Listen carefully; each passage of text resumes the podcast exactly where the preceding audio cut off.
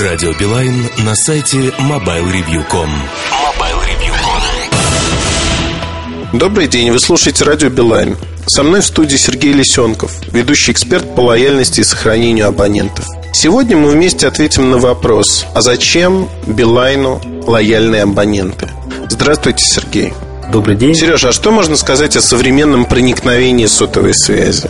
А, ну, на текущий момент проникновение сотовой связи в России а, гораздо больше, чем население самой России. Из этого можно сделать вывод, что клиенты имеют по несколько сим-карт, клиенты покупают сим-карты, пользуются небольшой промежуток времени и далее покупают новую сим-карту, а предыдущая фиксируется в объеме. И основной вывод – это то, что большинство жителей нашей страны дееспособного возраста уже имеют телефонный аппарат и сим-карты, подключенные к одному из действующих операторов. А в структуре продаж, в существующей структуре продаж, порядка 95% это обмен между операторами. То есть приток новых абонентов – это а, молодые люди, дети, либо мигранты составляют порядка 5%, не более. Хорошо, вот эти слова лояльность, удовлетворенность, сохранение. В чем принципиальная разница? Как с этим работать? Да, для того, чтобы говорить о лояльности, необходимо понимать, что под, этим, под этой формулировкой мы подразумеваем, как мы это считаем и на что это влияет. Лояльность – это основной показатель, а, который для нас является максимально важным.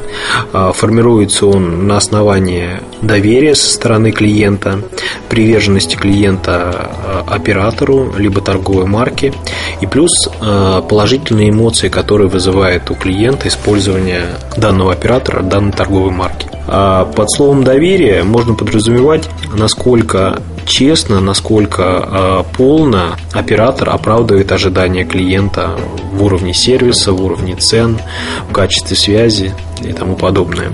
Дополнительно хотел бы выделить такую формулировку, как удовлетворенность абонентам, сервисами компании, уровнем цен.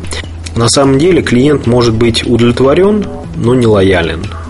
Удовлетворенность – это как клиент воспринимает то, что ему предоставляет оператор, по отношению к тому, что он ожидает от, от оператора. Если а, мы предоставляем цену минуты, допустим, 10 копеек за минуту, а клиент ожидал уровень ожидания у него был на уровне 15 копеек, он будет удовлетворен. А если у него был уровень ожидания на уровне 5 копеек, он уже будет не удовлетворен. То есть, а, какую бы минимальную цену мы ни поставили, всегда будут клиенты, которые удовлетворены, данной ценой и которые не удовлетворены.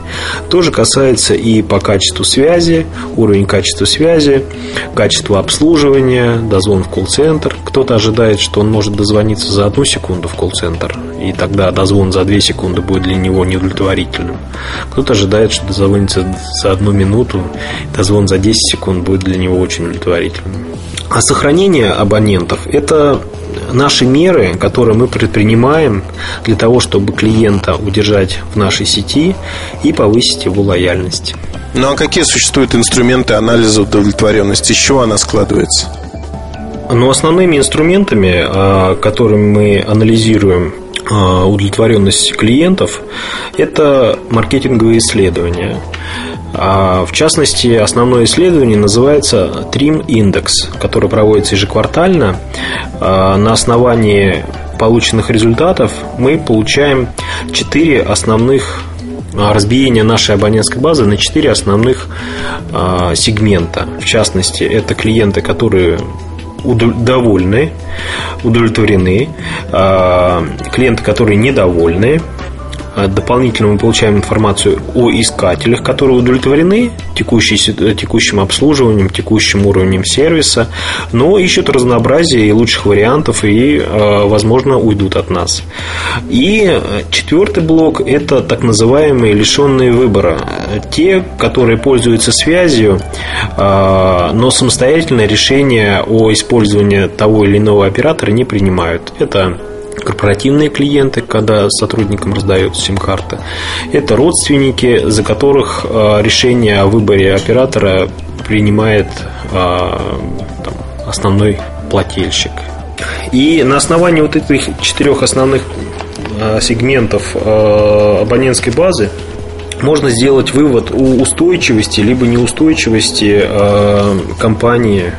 В частности, все вы знаете простой пример о том, что если клиент удовлетворен, доволен э, услугами, он расскажет об этом лишь трем своим коллегам, друзьям, знакомым.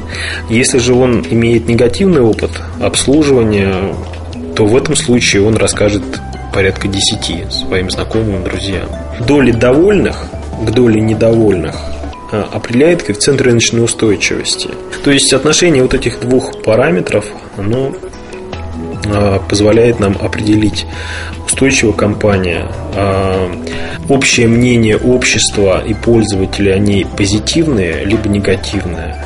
Дополнительно мы исследуем удовлетворенность абонентским обслуживанием, а, связано с исследованием, которое проводится также э, маркетинговым агентством исследовательским. Плюс дополнительно мы опрашиваем наших абонентов по итогам контакта непосредственно с оператором. А клиент может ответить э, в интерактивном режиме, а, высказать свое мнение о качестве сервиса, который он получил в момент контакта с оператором. Как можно расписать типичный жизненный цикл абонента? В чем разница между внутренним и внешним оттоком? Типичный жизненный цикл клиента состоит из а, четырех основных блоков. В частности, это первый этап жизни клиента у нас в сети. А, этап, когда клиент начинает узнавать оператора, а, начинает узнавать о сервисах, о порядке обслуживания. Этап, который формирует общее впечатление. На этом этапе мы пытаемся клиента а, подружить с нашей компанией. Мы осуществляем определенные так называемые welcome активности, осуществляем смс-рассылки клиентов а, с информацией о том, как удобно и просто клиенту обслуживаться, выбирать тарифные планы, подключать услуги, получать всю необходимую информацию. Второй этап так называемый активный этап жизненного цикла клиента.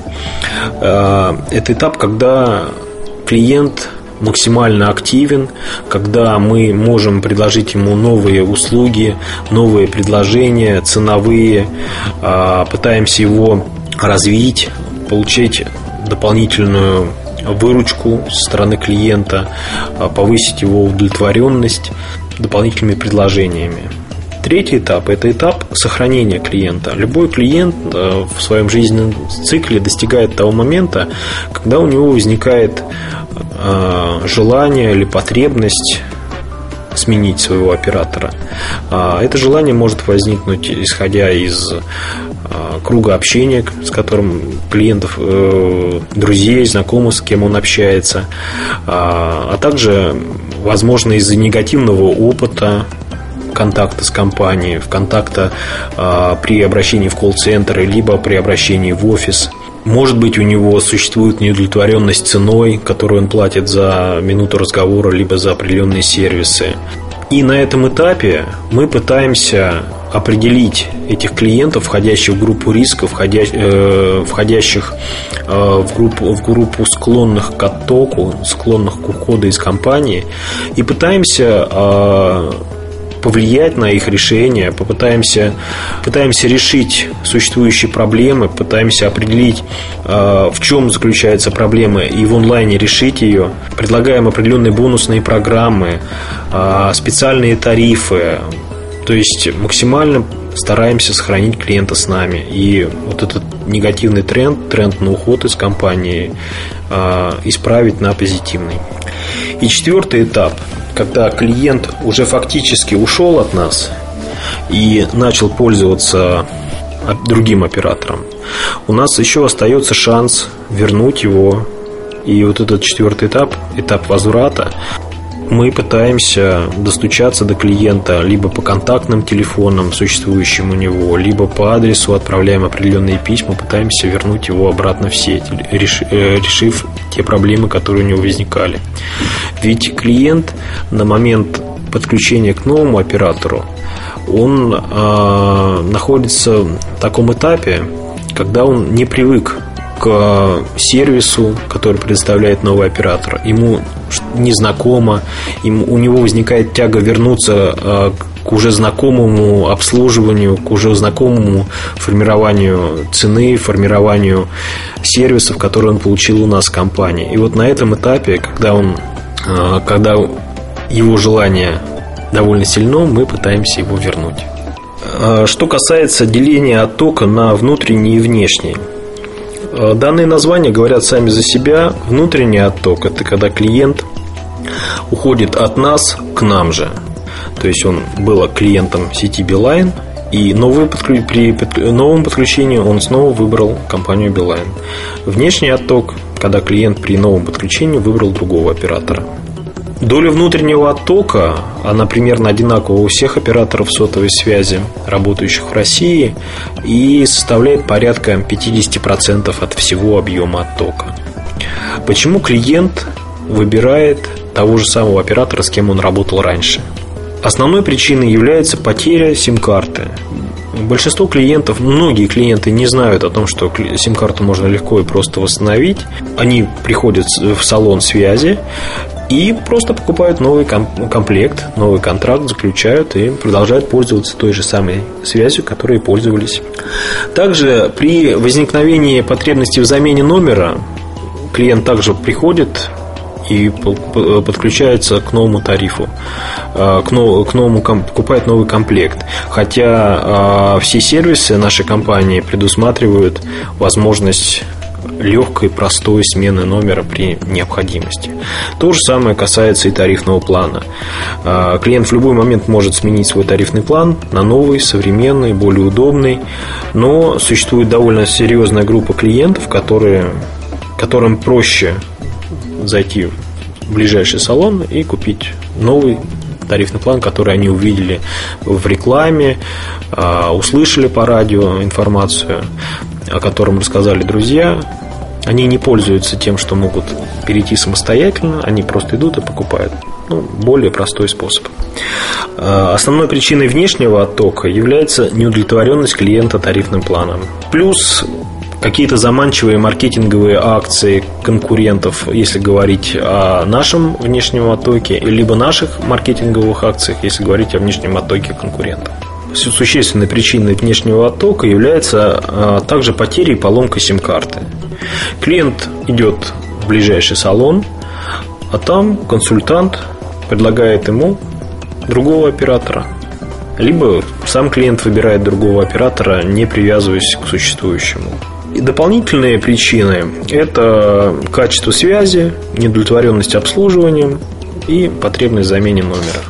Вот Билайн как оператор, он что делает для того, чтобы обеспечить э, лояльность абонентов? Основные направления обеспечения лояльности в нашей сети э, я бы отметил это бонусные программы, э, это услуги всегда на связи, в частности, живой ноль, позвони мне, пополни мой счет, доверительный платеж и тому подобное.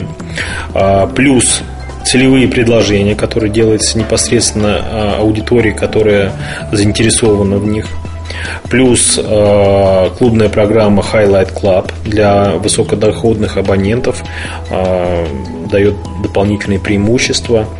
Э, и накопительная программа лояльности Малина, которая поддерживается нами совместно с другими компаниями, в частности British Petroleum, Ramstore Кроме этого, мы стараемся формировать отношения, э, осуществляем коммуникации, поздравления с днем рождения, какие-то welcome активности, э, пытаемся сделать общение клиента с нами максимально дружелюбным, поздравления с годовщиной обслуживания, звонки how you calls – в которых мы пытаемся выяснить, существуют ли у клиента какие-то потребности, какие-то негативные э, впечатления, которые мы можем решить в режиме онлайн. Сергей, большое спасибо вам за беседу, и она была интересной. На следующей неделе, дорогие слушатели, мы поговорим о службе поддержки э, Билайн, а со мной в студии будет Нелли Салтыкова, руководитель московского ЦПК. Что такое ЦПК, мы как раз-таки и расшифруем в этом подкасте. И напоминаю, что это было радио Билайн в гостях у Mobile Review. Каждую неделю вы услышите самое интересное из жизни этого оператора и вообще рынка. Не пропустите. Радио Билайн на сайте mobilereview.com